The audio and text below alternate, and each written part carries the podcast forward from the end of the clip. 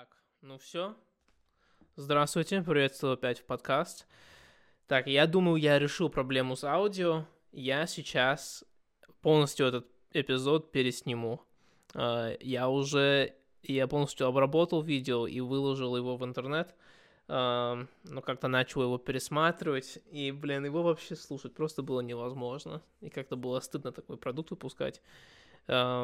Конечно, знаешь, можно относиться так, типа, это всего лишь начало, да, можно там говно выпускать, но, но это было ужас.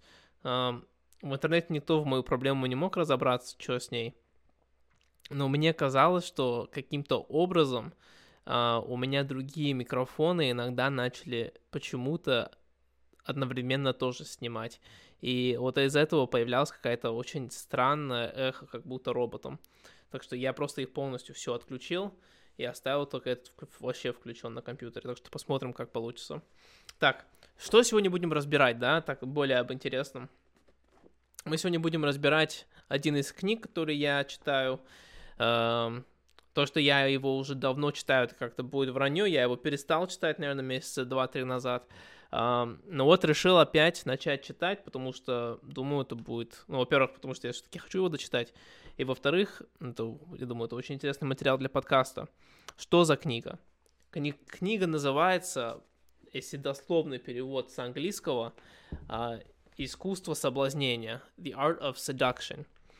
Автор является Роберт Грин. Uh, в русском изделии она продается uh, под названием «24 закона обольщения», если я не ошибаюсь. Uh, значит, давай начнем.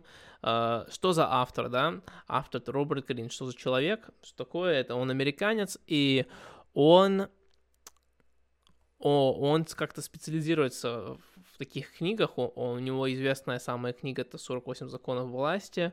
У него там есть, если я не ошибаюсь, 33 закона войны. Uh, ну и всякие другие различные. Там у него очень много есть крутых книг. Я на самом деле хотел бы почти все, все их прочитать. И допустим, 48 законов власти, она добрала до такой знаменитости, что она даже запрещена в американских тюрьмах. А, также очень многие а, советуют законы власти, там всякие ЦО, ну это, это типа управляющие больших компаний, и всякое такое, ну, утверждаю, что книга хорошая. Значит, я прочитал уже 48 законов власти, а, так что я не стремлюсь его особо разбирать здесь на подкасте, но э, когда появятся слушатели, если они захотят, чтобы я вместе с вами его разбирал, то будет, ну, я согласен его перечитать. Так, теперь уже перейдем к нынешней книге «Искусство соблазнения». Значит, как я вообще первый раз услышал об этой книге? Значит, где-то в девятом классе у меня ну, вообще в школе. Я думаю, у многих так с парнями, но не у всех, конечно. Но у меня были проблемы там с девушками, да, там как себе добить девушку, все такое. Плохо в этом разбирался. И хотел, конечно, это исправить. Ну, конечно, даже и тогда, я думаю, весьма понятно, если ты хочешь что-то исправить, ну, так найди в интернете, как это сделать, да, это несложно. И я споткнулся не с этой книгой, я споткнулся с другой книги, а, называется «Игра». А, автор этой книги, вот здесь подготовил, а, Нил Страус. Написана книга была в 2005 году, и книга очень интересная. Это автобиография, основана на настоящих событиях, да, это про себя чел пишет, и он, я не ошибаюсь, э, я не помню, если он был там 35-летним или 40-летним, он, короче, был девственником, лузером он был, и он э, а, все пытался, чтобы как-то вот от этого избавиться, чтобы он смог, так сказать, э, ну, достигнуть того, чего он хочет. И тогда, что он хотел? Он хотел уметь привлечь противоположный пол. И к этому стремился, а, ничего не получался. Он был э, типа журналист, э, он был журналистом, и он был еще журналистом для рок-групп. И он шел на их концерты, раздавал, типа, бесплатные красивым девушкам backstage passes и, ну, типа, VIP-билеты. И думая, что это как-то поднимет его шансы с девушками, да, вот настолько у человека было все плохо и уже горело. И ничего, да, ничего не получалось. А, И вдруг он э, споткнулся об человеке, ну, героя зовут Мистери, и тогда этот человек, это получается, что он в конце 90-х, э, может быть, середине 90-х, он как раз шел курсы, э, вел курсы по всему, ну, я думаю, тогда только по Америке, вел курсы по пикап мастерс, я не знаю, пикап мастерство, и обучал людей. И он как раз, э, этот главный герой Нил, пошел на один из этих тренировок, а, обучился, а, прочитал эту книгу, и тоже, и также он сказал, что один из вот фундамент его понимания, как работает вообще соблазнение, это была эта книга. Так что вот как я первый раз ознакомился с этой книгой. А, что потом произошло, кстати, с этим героем Нилом? А, он потом стал самым лучшим пикап-мастером на Земле. Он вел курсы по всему миру, включая Москвы. А, там по несколько тысяч долларов один курс. По несколько тысяч долларов, если я не ошибаюсь, там шло, ну, там он миллиардер а, обучал, да, потому что деньги есть деньги, если ты не умеешь соблазнять, то, ну, тебе будут попадаться не самые приятные, не самые приятные личности, да. Значит, все, теперь переходим уже конкретно об этой книге. Я теперь переживаю, что я слишком быстро все рассказываю, так как я уже переслушал себя, как я это все рассказывал. Теперь я знаю четко, что нужно делать, и подкаст сокращается в... по размеру. Ну, ничего страшного. Главное, чтобы аудио было хорошее. Значит,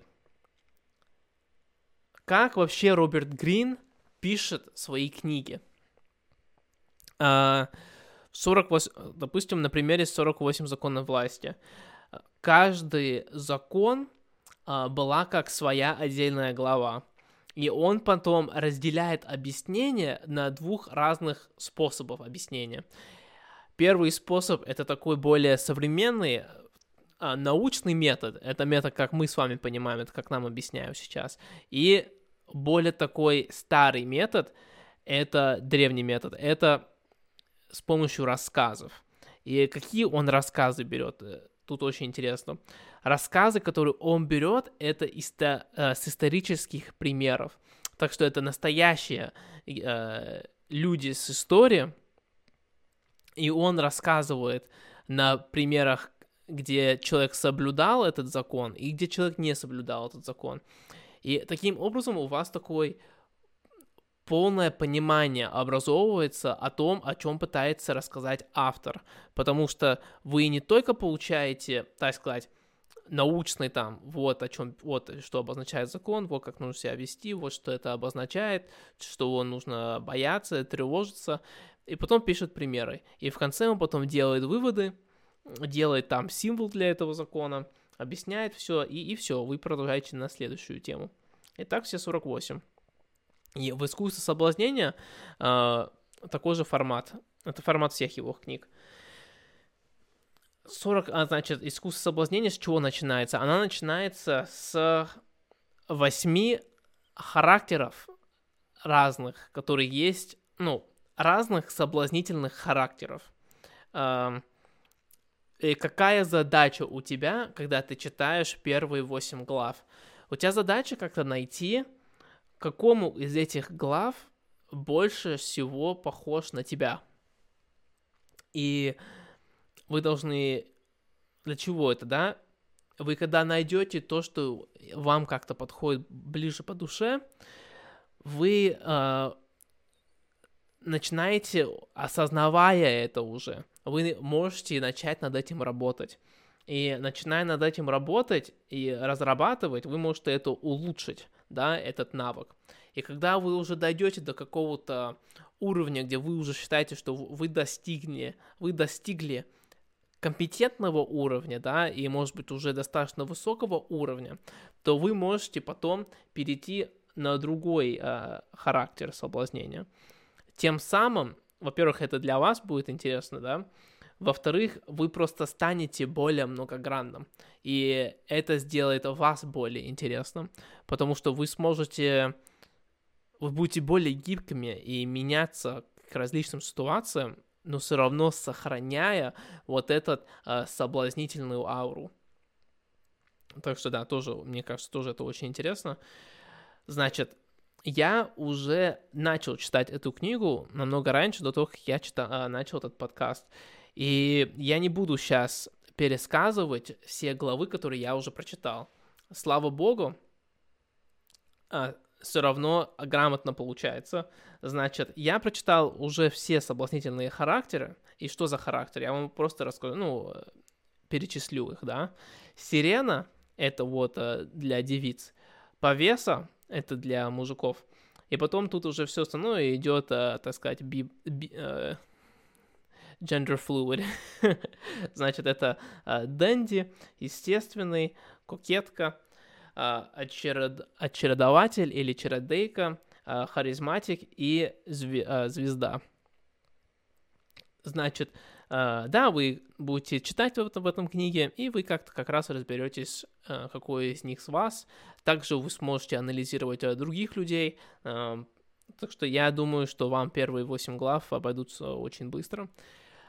Последняя глава, перед тем, как начинается вторая часть эти, этой книги, это именно то, что мы будем сегодня разбирать. И что это? Мы сегодня будем разбирать антисоблазнительные характеры. А, что не нужно делать, да? Если первой главы было это, что нужно было делать, и различные разные характеры, то тут будет именно что нельзя делать. Сама эта глава, я считаю, она намного грустнее, чем все остальные главы, потому что если вы занимаетесь самоаналитикой, то вы здесь найдете что-то, что вы делаете. И вам будет это немножко неприятно, потому что не хочется меняться, мы как-то убеждаем себя, что да, для а в основном для всех это так, но я особенный почему-то, да, или что-то такое, и это ко мне не подходит, да. Все мои положительные качества, они отбивают эти плохие качества, о которых пишется автор. А, но это не так, да, если вы хотите реально... Если вы реально хотите, так сказать, быть мастером, да, то вам, ну, вам придется соблюдать все правила, вам придется, вам надо делать все правильно, да, почему заново колесо изобретать? Значит, первый отрицательный, антисоблазнительный характер. Это у нас перевел как брутал или скотина. А, так, книгу забыл открыть к этому части подкаста. Так. Брутал или скотина. Значит, э, этот человек, он никогда не думает о других людей. Он, э, ну, в плане соблазнения, да, потому что он считает, что его присутствие, да, его личность, это уже достаточно для того, чтобы соблазнить. Ему вовсе больше никакие усилия прикладывать не надо. А, тем самым он никак не, у него очень мало терпения, он ожидает сразу все. И это не так, как работает соблазнение, потому что соблазнение требует времени. А, она должна чувствовать, как будто она идет почти естественным путем, да. Она должна как-то само идти. А если ты будешь на нее так сильно давить и прикладывать такие усилия, и усилие не в таком плане, чтобы ты человеку понравилось, а чтобы просто дошел до конечного результата, где вы уже в постели. А, это очень сильно показывает а, твой а, идиотизм и твой эгоизм. И да, мы, может быть, говорили, что эгоизм это хорошо, но вот как раз в том плане, когда это перебарщивает, да. И это как-то показывает your inferiority complex. Как-то, ну, короче, короче, когда у тебя, как можно сказать, это будет не очень грамотно сказано, но когда у вас тараканы в голове о том, что вы недостаточно, да, а, вы как-то на это покрываете глаза, и ваш э, эгоизм как-то контролирует ситуацию. Так что вы наверняка встречали эти бруталов, да, особенно, мне кажется, девушки. И а, мальчики, так что если вы на себя смотрите, надо как-то иметь в виду. Но барышни тоже, да, я немало девушек встречал, которые ожидали, что из-за того, что они красивые, им сразу все дано, и они не обязаны играть в эту игру. неинтересно. Это неинтересно, не весело. И если это неинтересно и не весело, то, ну, вы можете дома остаться. Значит, следующее. Это у нас удушитель. Удушитель, я думаю, это девушки, опять же, часто встречали. Может быть, пару парней. А, я знаю, я такой, так, это, это именно это. Не-не, это, ладно, удушитель. А, кто это?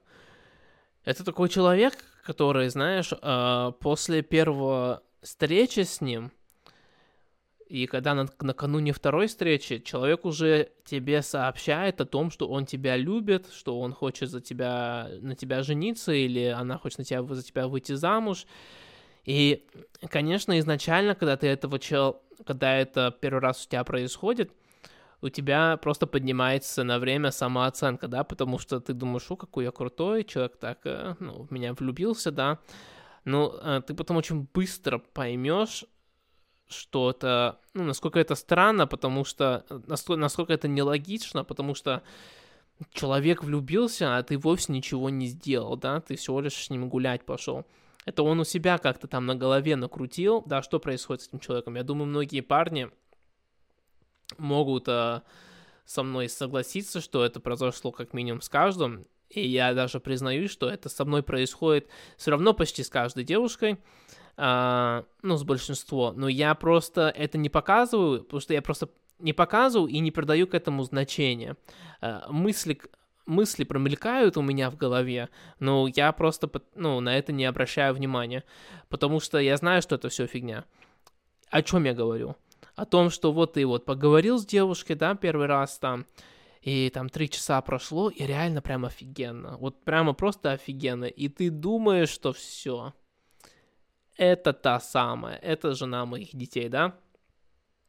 И уже к следующему разу, когда вы встречаетесь или разговариваете, ты уже за все это время, ты уже столько себе придумал, что ты уже и ты у тебя уже в представлении, в голове о ней уже совсем другая, чем то, что есть в реальности. И ты уже в этом изображении уже полностью влюбился. Так что ты не влюбился в нее, ты влюбился в свое представление о ней. Да, это то же самое, когда ты так сильно скучаешь а, или любишь бывших, да, которые уже давно твои бывшие, и у меня такое тоже иногда происходит, да, это типа, это ничего такого особенного, нет ничего страшного, нужно просто это осознать, что когда ты любишь своего бывшего, с которым вы расстались там пять лет назад, вам надо понять, что вы не любите своего бывшего. Вы любите то изображение, которое вы, вы создали о своем бывшем, потому что этот, ну, вы, вы просто не помните все, да? Это то же самое, что всегда говорят, э, со временем ты забываешь все плохое, только помнишь все хорошее, да, тут как-то из одного, ну, из, о, о, о том же самом говорится. И ваша голова просто превращает это изображение уже в совсем что-то другое, и ты в это влюбляешься. Значит, это что происходит, и эти люди, они душители. А, да, значит, не надо думать, если такое с тобой происходит, да, что этот человек реально с тобой влюбился, он влюбился в то, что его мозг придумал. Uh, тоже такой эгоистический характер, уже признаться так быстро к любви и надавить на человека, чтобы услышать от него реакцию, да. Это будет отпугивать, и если вы э, заметите, что вы сами такое что-то, ну, что-то делаете, да, то анализируйте это и, и пойми, пойм, поймите, почему у вас такие яркие и сильные чувства так быстро появились, да, потому что вряд ли они искренние. Точнее, вы, возможно, реально любите, да, но вы, может быть, любите не по, не, по, не по тех причин, по которым нужно любить да. Следующее у нас характер, третье, это у нас морализатор. Морализатор. Вот я люблю, мне всегда забавно видеть морализаторов, потому что мне они всегда крайне странные. Я как человек бикультурный, а, для меня всегда там моральные ценности, они всегда, я всегда видел как люди оправдывают разные моральные ценности. Так что я всегда понимал, что вот это, вот эти моральные ценности, они не в камне записаны, да, нет никакой точно правильного ответа. А, и вот эти морализаторы, они для них есть какие-то четкие правила. И, конечно, для их удобства это как раз те правила, которые они э, инстинктивно соблюдают. И к этим моральным правилам э, есть, они эти моральные правила наста э, настаивают на противоположном, ну, на другого человека. И тем самым они, они управляя, говорят людям, что они, что они делают правильно и неправильно, и они пытаются их изменить, да, вы, наверное, таких, я думаю, точно девушек, точно много таких встречала, мне кажется, в России это не, немножко популярнее, чем в Америке, э, что вот парень как-то вот пытается э, изменить свою девушку под своим каким-то моральным концепциям, да, и ну, когда ты пытаешься кого-то соблазнить, ты не, ты, это не получится, если ты будешь морализатором, да, это, это людей отталкивает, это людей отпугивает, это людям неприятно, это не сексуально, да, ну, представь, если вот ты встречаешься с кем-то в первый раз, второй раз, и они тебе начинают впихать свои придуманные правила, э, и ни на что не основанные, просто вот говорят, ну, это же правильно, ну, э, это просто тупо, да, у них какие-то нелогические выводы, и вы смотрите уровень человека, ну, знаешь, в... одно дело, если тебе это сказал человек, который супер успешный именно в том, в чем он тебя советует, да, и он может как-то доказать, что его слова к чему-то ведут, а тут что, тут нет ничего. И сама любовь и соблазнение, в нем нет никаких правил, да, это, это свободное поле, нет никакое дано, как должно все делать, да. Э, если ты будешь начать ставить на это какие-то ограничения и какие-то правила, а, она сразу э, теряет весь свой изюминг и свой интерес. Так что, опять же, пытайтесь не быть морализатором. Э, я как-то сам придумал исключение. Если вы если тот, с кем вы общаетесь, морализатор, и вы хотите э, почему-то этого человека соблазнить, то вы, конечно, можете просто повторить его слова, тем самым делая себя морализаторами, но э, ну, тогда это, наверное, имеет смысл. Но тогда вы, скорее всего, не монолизатор, а что-то другое, да? Может быть, вы чародейка, да, или что-то в этом плане. Дальше. Четвертый пункт. Это по-английскому называется tight wad. Что такое tight wad по-русски? Это скрыга, это с крупой, это эм, человек, который вредничает со своими деньгами, да, не любит с ними прощаться. Тут, конечно, э, у меня появляется конфликт маленький, потому что в России и в Америке совсем другое обращение к деньгам. В России они не особо инвестируют в будущее, они, они более сконцентрированы на завтрашний день. И это не обозначает, что русские плохие люди, или что они тупые, или что-то в этом вроде, да, потому что всегда нужно задумываться о том, а почему так, да. А если ты посмотришь даже не 30 лет назад, то становится все весьма понятно.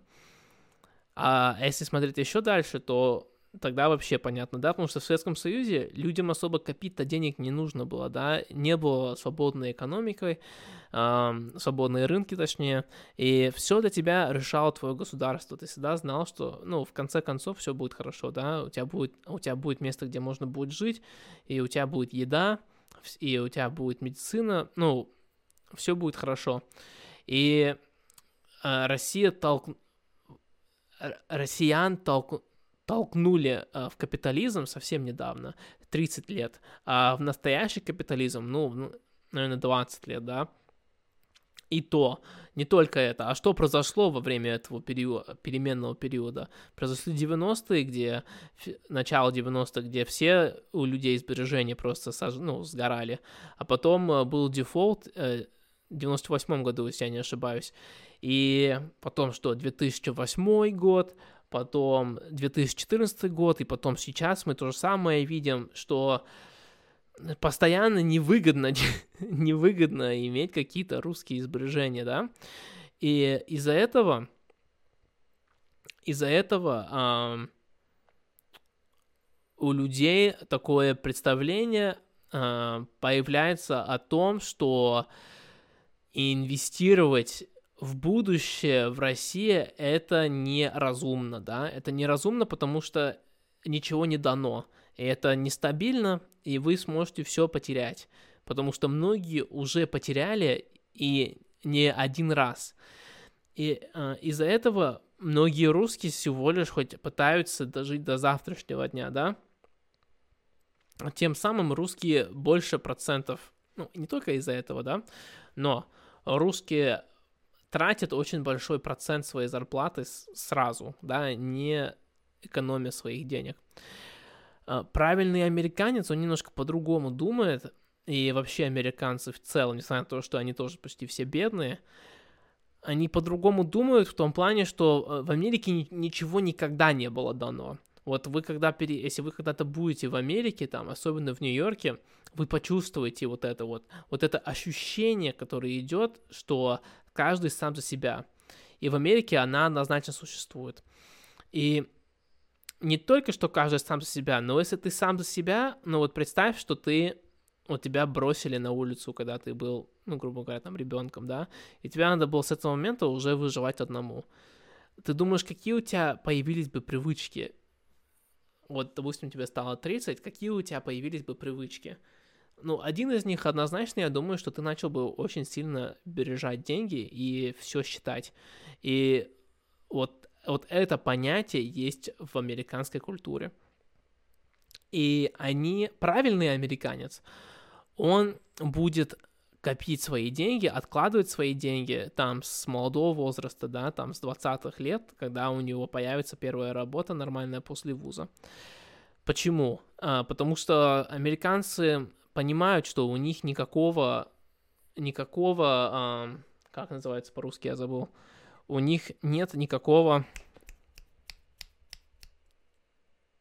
У них нет пенсии. А, в Америке есть какая-то очень мелкая пенсия, которая была введена, если я не ошибаюсь, а, в 40-х годах а, или во время Великой, после Великой депрессии, я уже не помню, когда она была введена, Social Security.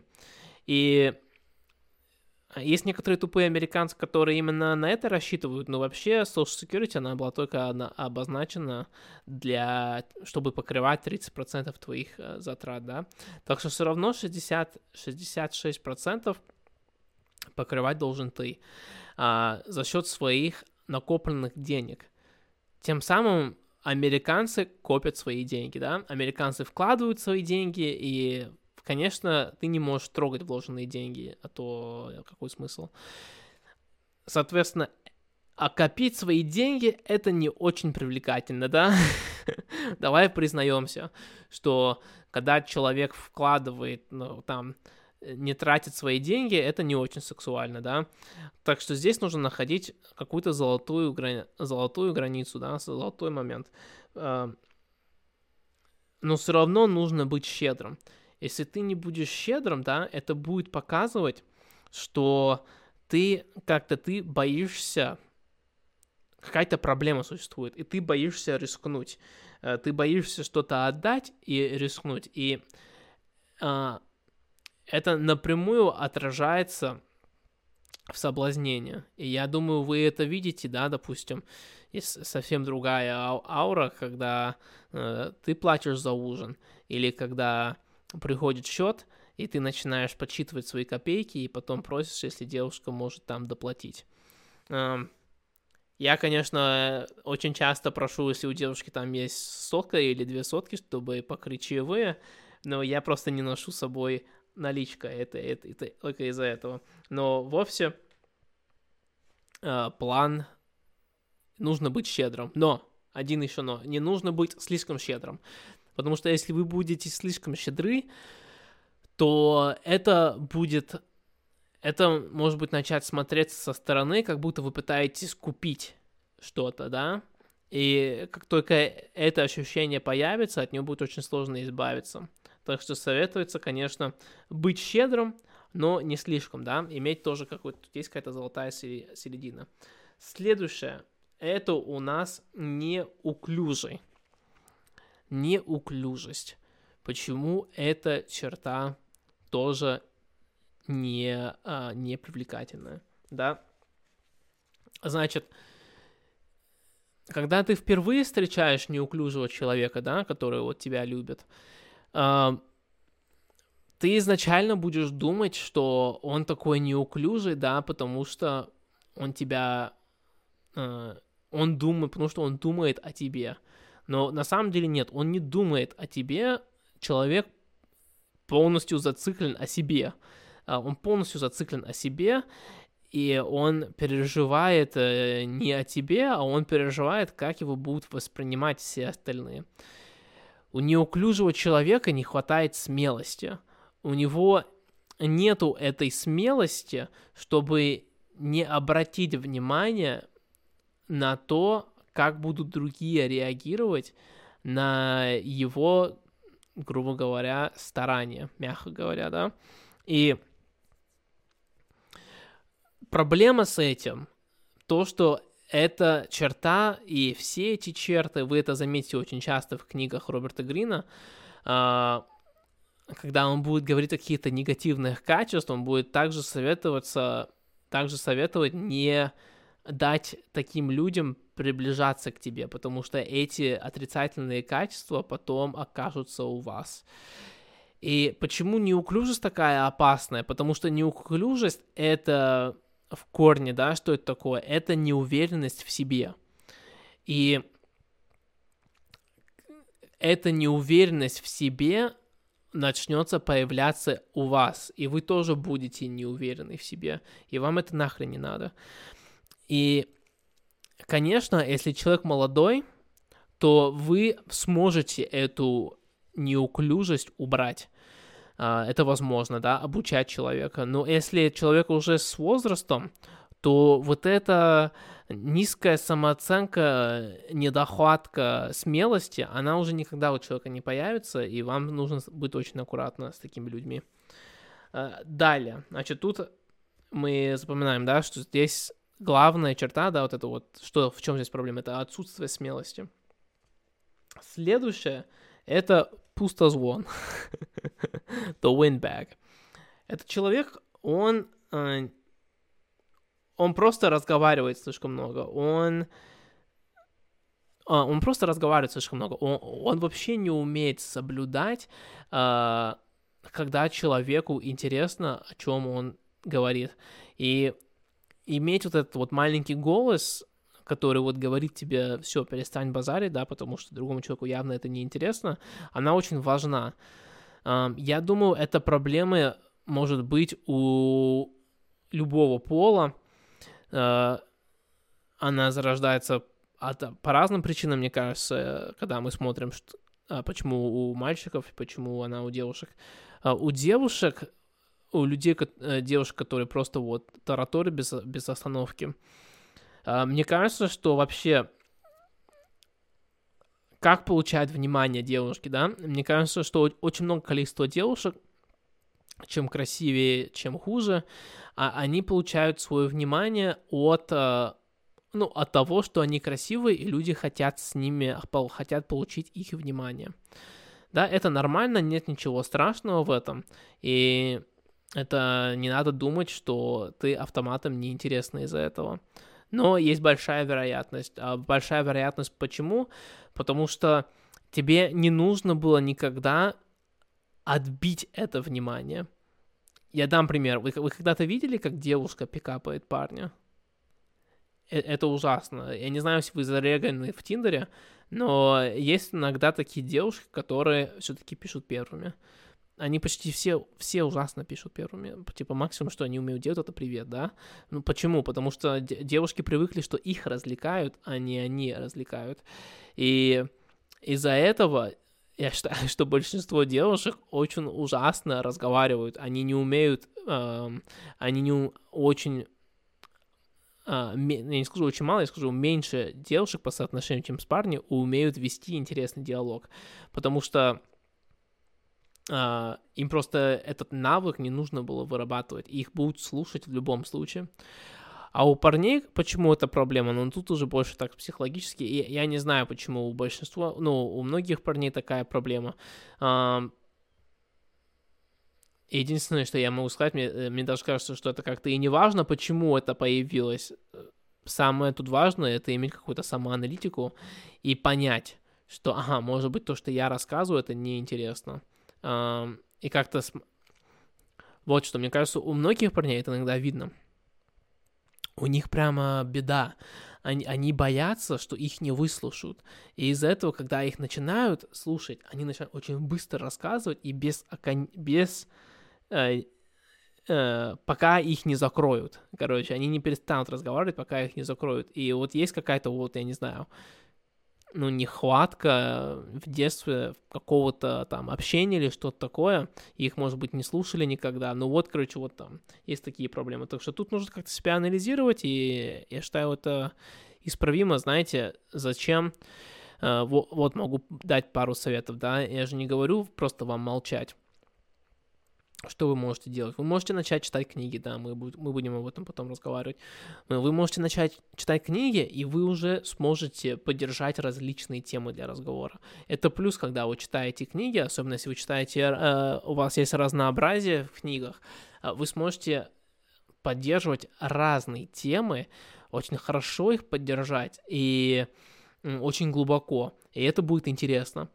А, также, что вы можете делать, я думаю, это более легкий способ, но он не всегда очень интересным, это вы можете просто обсуждать именно те темы, которые интересны другому человеку.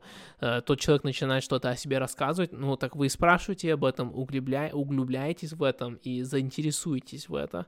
А это другому человеку будет очень приятно. И эм, вы тоже не окажетесь в минусе. Это точно лучше, чем просто рассказывать что-то, особенно если, если это только о себе. Это самое ужасное.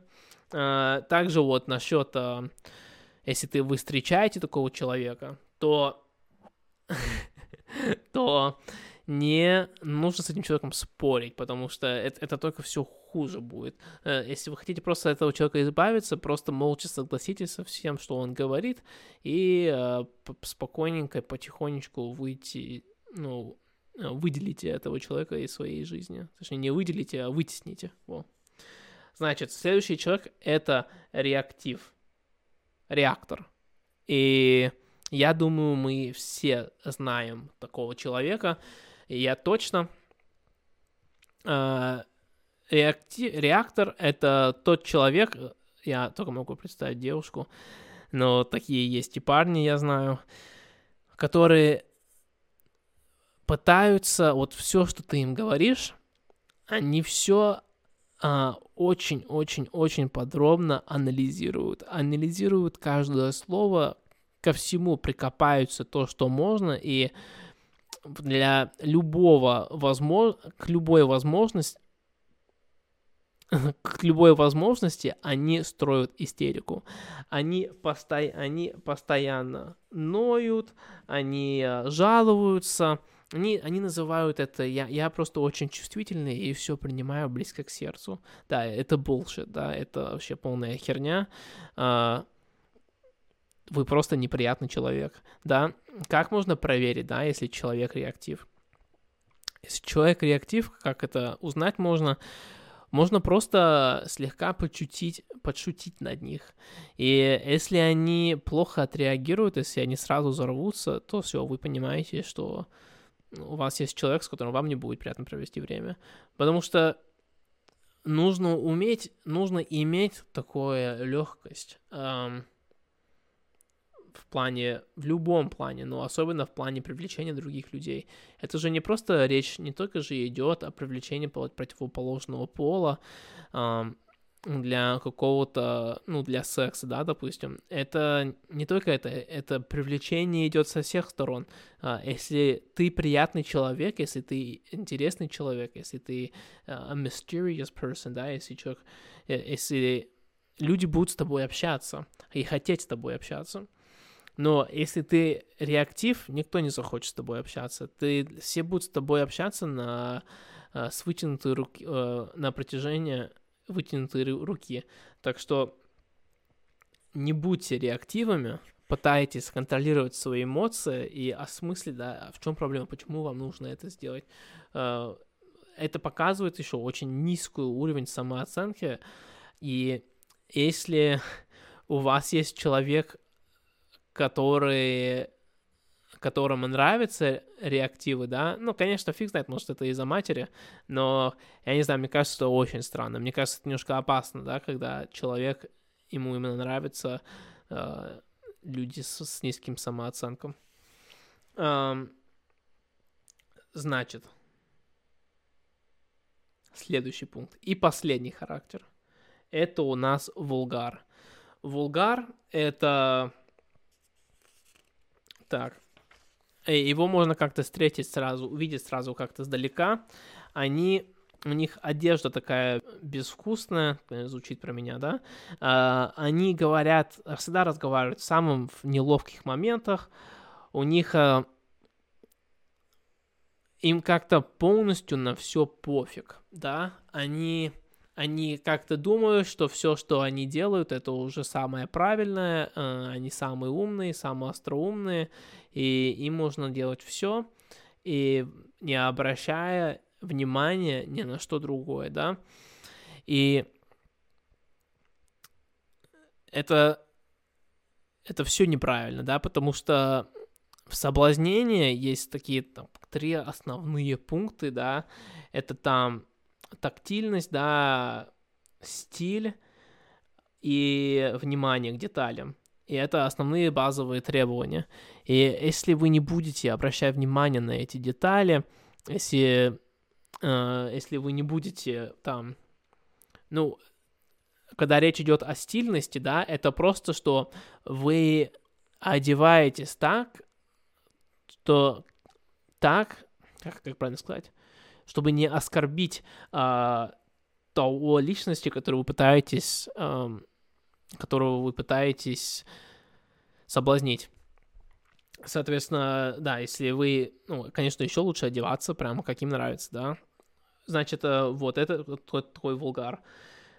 Ну, вовсе все, да, это все эти негативные характеристики соблазнителя. Значит, на каком месте это вообще хорошо, да, всегда в конце каждой главы идет такой мини-разговор о том, как это вообще-то можно использовать как плюс.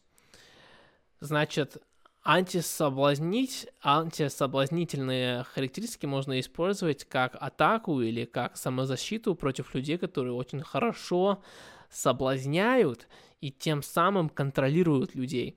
Или просто контролируют людей, да, с помощью манипуляции. Э, если у вас, если вы будете к этим людям проявлять постоянно несоблазнительные качества, эти люди просто не смогут до вас коснуться, понимаете? Вы будете их слишком э, вы, вы будете их отталкивать не физически, а психологически. И это как раз сделал э, император Августус, да. Император ошиб... если я не ошибаюсь, это был, значит, Цезарь был первым императором, да, самовозглавленным. После него, из-за него и разрушилась Римская республика. Потом вроде появился второй император после него, и потом вроде Августус, но я, я вот не помню. А, тем не менее, если вы помните, то Клеопатра это была один из а, девушек Цезаря, и считается, что ее сын, который был, это был сын Цезаря. И она, кто такая Клеопатра? Она была один из самых лучших соблазнителей в, в общем, и, наверное, топ, ну, либо на первом, либо на втором месте среди женщин, да.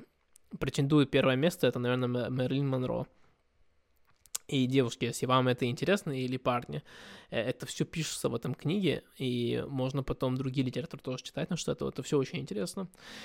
И у Клеопатры тоже был очень интересный стиль, а, так сказать, подкатывания.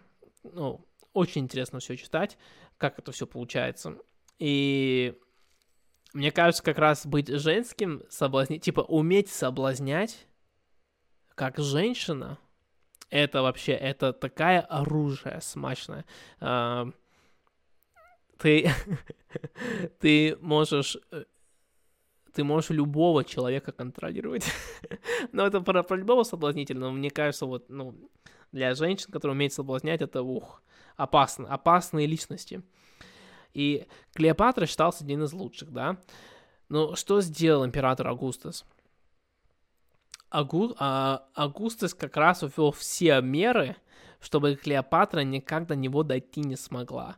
И только таким образом а, Августус мог как-то избавиться от а, вот этого м- егип... египетского паразита. А, а Клеопатре было очень важно сотрудничать вместе с а, Римской империей, потому что, ну, во-первых, Римская это, да, уже Римская империя. Римская империя была, во-первых, она огромнейшая была, и, во-вторых, а, Римская, она стала во главе э, Египта из-за помощи Римской империи. Конечно, Римская империя, я бы не сказал бы, что я бы не сказал бы, что это Римская империя придумала помочь ей. Это Клеопатра хотела и сделала это косвенно. Но все же было это сделано за счет Римской империи. И таким образом, это такой пример, как можно себя защитить. А, значит, что нужно делать, да, или от чего, точнее, избежать, да, потому что если вы моего возраста, вы, скорее всего, хотите, наоборот, привлечь, да, пару девушек или парней. Ныть надо поменьше, болтать о себе нужно поменьше, и одеваться надо в вкусе человека попытаться, да, и обращать внимание на детали вы, просто, вы будете казаться очень умным и многогранным человеком. Так, э, как завершается этот, эта глава? Тема, она заключается символом, что антисоблазнитель, он очень похож на краб. Потому что краб, он, э, никто не осмеливается подходить близко к крабу. Он а, окружен таким огромным броней, и его ноги сделаны так, чтобы он мог очень быстро спрятаться а, в песке и тем самым а, тебя ушипнуть, да, краба очень сложно достать. Но из-за всего этого брони краб, да, его оборожение силы является его высшим ограничением, потому что он никогда не сможет уди... а, никто не осмеливается подойти слишком близко, но краб не может удивить своего врага и мало подвижен. Таким самым, таким образом, вы сами не хотите оказаться в такой ситуации, где вы мало подвижны из-за того, что вы себя каким-то образом защищаете. Не надо себя защищать. Снимайте свою броню, одевайтесь легко и м- будьте на атаку, да, э, живите жизни, соблюдайте, э, наблюдайте за тем, что происходит, и на английском называется roll with the punches. Э, это как называется roll the... Не защищай, не защищайся, а ударяйся и как-то, это, короче, танцевай, танцуй. Не, не, не волнуйся, не прячься, а просто танцуй. Так, следующая тема который я хотел обсудить. А, я очень интересную видео посмотрел где-то месяца полтора назад. Она была а, по поводу, как можно быть начитанным. И она была очень интересная, а, потому что она просто показывала разности жизни. Там очень маленькая вещь была изменена между людьми, которые прочитали э, тысячу книги тысячи книги за свою жизнь, и люди, которые прочитали 20 книг от силы. В чем разница? Разница в том, что вот эти люди, они, которые начитанные были, они всегда читали. И они всегда читали понемножку в основном. Да, а, как можно это начать имплементировать в своей жизни? э, нужно смотреть на свое время в течение дня э, в 30-минутных кусочках, да, и получается, что у нас за сутки, сколько там, 48 кусочков, да, получается, 16, около 16, из которых вы спите, да, значит, если там 16, сколько там остается? 16, 12, сколько там, 30, не может быть, там 30, 30. Я просто считаю неправильно сейчас. А, а, ну да, 32. Получается, у вас 32 кусочков остается в течение вашего дня, да? И вам нужно всего лишь один кусочек 30-минутный ставить на чтение. И как, как вы поймете, сколько вы читаете? Спокойно, вы вот сейчас, да, когда у вас появится свободная минутка, вы читаете, берете книгу и читаете полчаса, и э, потом посчитаете, сколько вы страниц прочитали. И тогда вы уже поймете, сколько вы в среднем страниц читаете за полчаса, и потом умножаете это там на столько-то дней, сколько вы будете читать, и вы поймете, сколько вы страниц прочитаете, и сколько это будет книг. И я думаю, что получится в основном у всех там 8-10 книг прочитать за год. И это как раз, если вы э, удали, удалили все свои соцсети, то читать э, по, по полчаса это будет вообще несложно. И также это не обязательно, тут можно по-разному к этому подходить, к этому проблему, к этой проблеме. Э, не нужно сразу читать каждый день по полчаса. Можно, допустим, по будням не читать, а на выходных прям зачитаться, да. Получается, вам нужно читать эм, сколько там, три с половиной часа в день, да, ой, в неделю. Три с половиной часа в неделю, если вы там прочитаете там полтора часа по субботам и два часа в воскресенье, то все, это уже три с половиной часа. А если вы читаете, пока вы в метро, ну все, тут, тут ваши полчаса уже идет. Так что тут ко всякому можно подойти, и это будет как раз вы просто будете совсем разным человеком, да, это как раз будет определять э, начитанный человек и неначитанный человек. Вот когда вы будете разговаривать с людьми, вы будете знать какие-то интересные темы или нет? Вы вы будете девушке, которая прочитала реально все, или вы будете дед, который ничего не знает и ничего не прочитал? Разница просто в этой, в этой полчаса, в этом, в этом одном кусочке. И как я делал сегодня, сегодня утром, да, допустим, я же вот э, ставил себе задачу, что я буду читать для этого подкаста. Я просто поставил эту книгу прямо около своей кровати, точнее, прямо около своей подушки, чтобы когда я проснулся, э, я сначала вообще забыл об этом, да, я проснулся, не помню, что я там перед сном себе поставил задачу, что я буду читать книгу.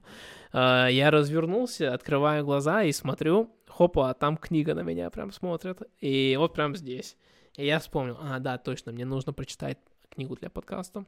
И, и это как-то, знаешь, э, стимулировало, что нужно вставать, потому что мне нужно успеть прочитать. И также я советую, я вот не люблю читать перед сном, потому что мне не нравится лежа читать, но очень эффективно. Если у вас нет никаких социальных сетей, все такое, вы будете читать ночью, потому что вам нечего делать, вы очень быстро уснете. Так что если вы там 10-15 минут перед сном будете читать и 15-20 минут э, как проснетесь будете читать, э, там, знаете, пошли кофе попили, чай попили, и пока вы включаетесь, вместо того, чтобы смотреть какое-то видео или быть перезагружено от Инстаграма, э, вы можете спокойно начать свой день, прочитав книгу. А вообще идеально. Прочитали книгу, а потом сразу, сразу после прочтения пошли пом помылись. И пока вы там моетесь, как раз можете там все обдумать, что вы там, какую там херню вы прочитали. Так что очень советую читать. Э, мне очень, мне очень нравится. Я, я перестал читать, когда мне было 13 лет. Э, я когда жил в Америке, я очень много читал. А когда я приехал в Россию в 13, меня чмирили, говорили, что мне нельзя читать по-английскому, потому что мне я не знал русский. Мне сказали, что тебе нужно читать по-русскому. Но а читать по-русскому я не собирался. И э, так что я просто полностью забросил чтение. И только вот в этом году начал как-то пытаться ну, обратно вернуться в режим. Есть еще один, а, еще одну подсказку, которую я могу дать насчет чтения. я... Ну, она не работает во время карантина. Я всегда думал, что люди, которые делают свою работу в кафешках, что это какие-то мажоры, да, которые хотят выделиться, какие-то хипстеры. Но я вам так скажу, я потом... Мне пришла... Я начал читать 48 законов власти, и дома мне как-то так тяжело читалось. Я не знаю, я начал читать там одну-две страницы, и все, я уже от скукоты умирал. Я хотел эту книгу прочитать, но дома не мог никак себя заставить. И мне пришла в голову идея пойти в свой любимый бар и читать его там. И все. Вот почему-то вот когда вот вокруг были другие люди, мне как-то в голове было такое социальное давление, ну, выработалось, что мне нужно читать, я тут пришел с книгой, да, мне нужно читать. И все, я читал, и я читал с радостью, и я там два часа читал как нефиг. Ну, после двух часов, конечно, да, уст... усталость пришла, и все, не хотелось больше читать.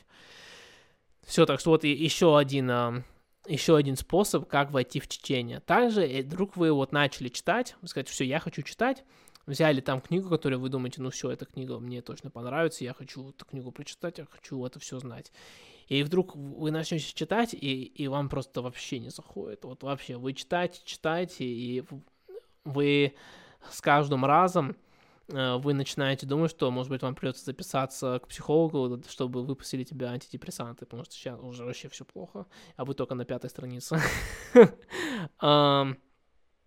Бросайте эту книгу. Бросайте его. Вы пытаетесь выработать сейчас привычку. И не нужно начать э, с того, чего вам вообще не нравится. Бросайте книгу спокойно и, начи... и ищите книгу, которая вам именно понравится. И это, может быть, будет и не первая книга, и не вторая, и не третья. Но вы просто не остановитесь, да, ставьте перед собой цель. И чита... читайте книгу, которая вам понравится. Найдите, найдите эту книгу.